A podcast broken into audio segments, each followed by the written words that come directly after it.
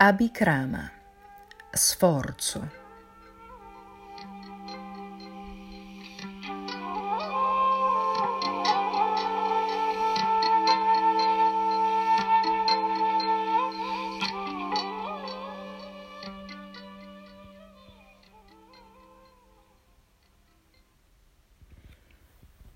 In questa disciplina nessuno sforzo cominciato va perduto nessun impedimento sopravviene.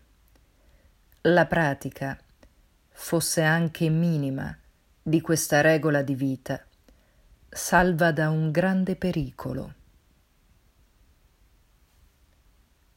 Dalla Bhagavad Gita.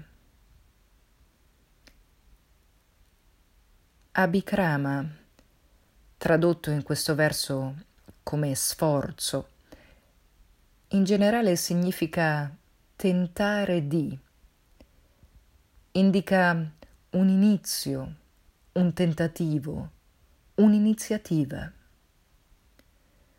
Non ci sono nello yoga abhikrama, ovvero sforzi inutili che non diano frutti, specie se lo si pratica con convinzione e devozione.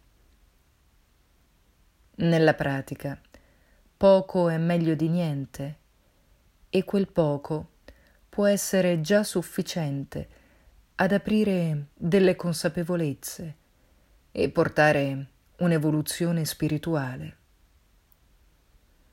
In sostanza, ogni sforzo, ogni tentativo può essere l'inizio di qualcosa di nuovo e di migliore. Perciò, è necessario continuare anche quando sembra di non vedere risultati, anche quando si instilla il dubbio. Non vedo citazione migliore in questo periodo in cui ci viene richiesto uno sforzo personale e collettivo.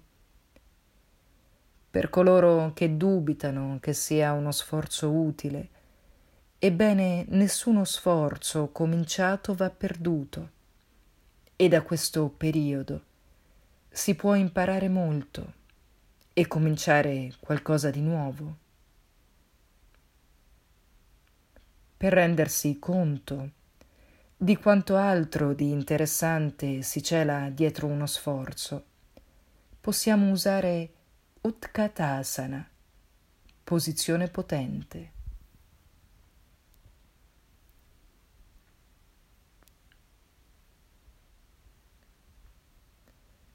In piedi, in posizione eretta.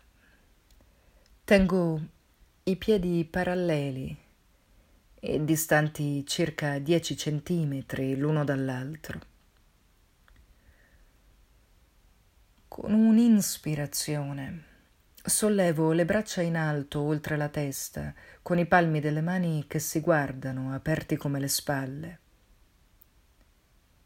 Espirando, Piego le ginocchia, immaginando di volermi sedere su una sedia. Il busto si sbilancia leggermente in avanti. Faccio attenzione a mantenere le ginocchia aperte come le caviglie, ovvero con una decina di centimetri tra un ginocchio e l'altro. Mantengo le braccia indietro ai lati delle orecchie e la testa allineata con la schiena.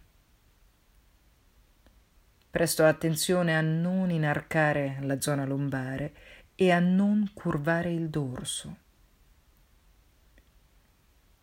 Respiro profondamente.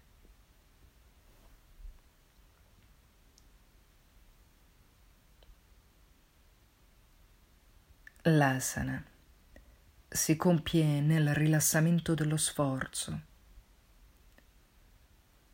Sento lo sforzo delle cosce.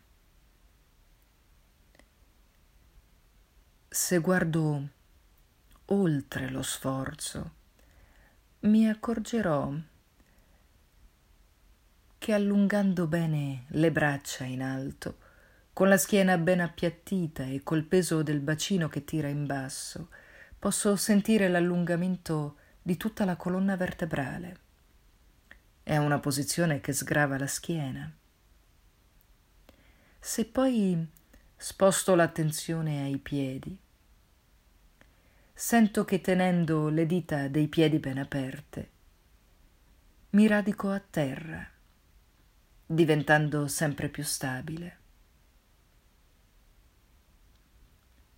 Se rilasso i muscoli del viso, questa stabilità si tramuta in una perfetta centratura.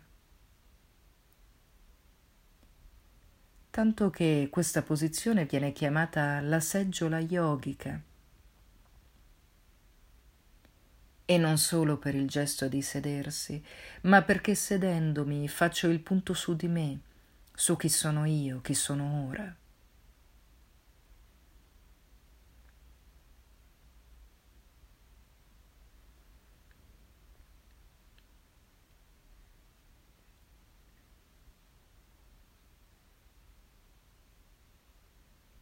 Inspirando, raddrizzo le gambe. Espirando rilasso le braccia e le riporto lungo i fianchi. Ascolto ancora un momento le sensazioni che mi ha dato la posizione.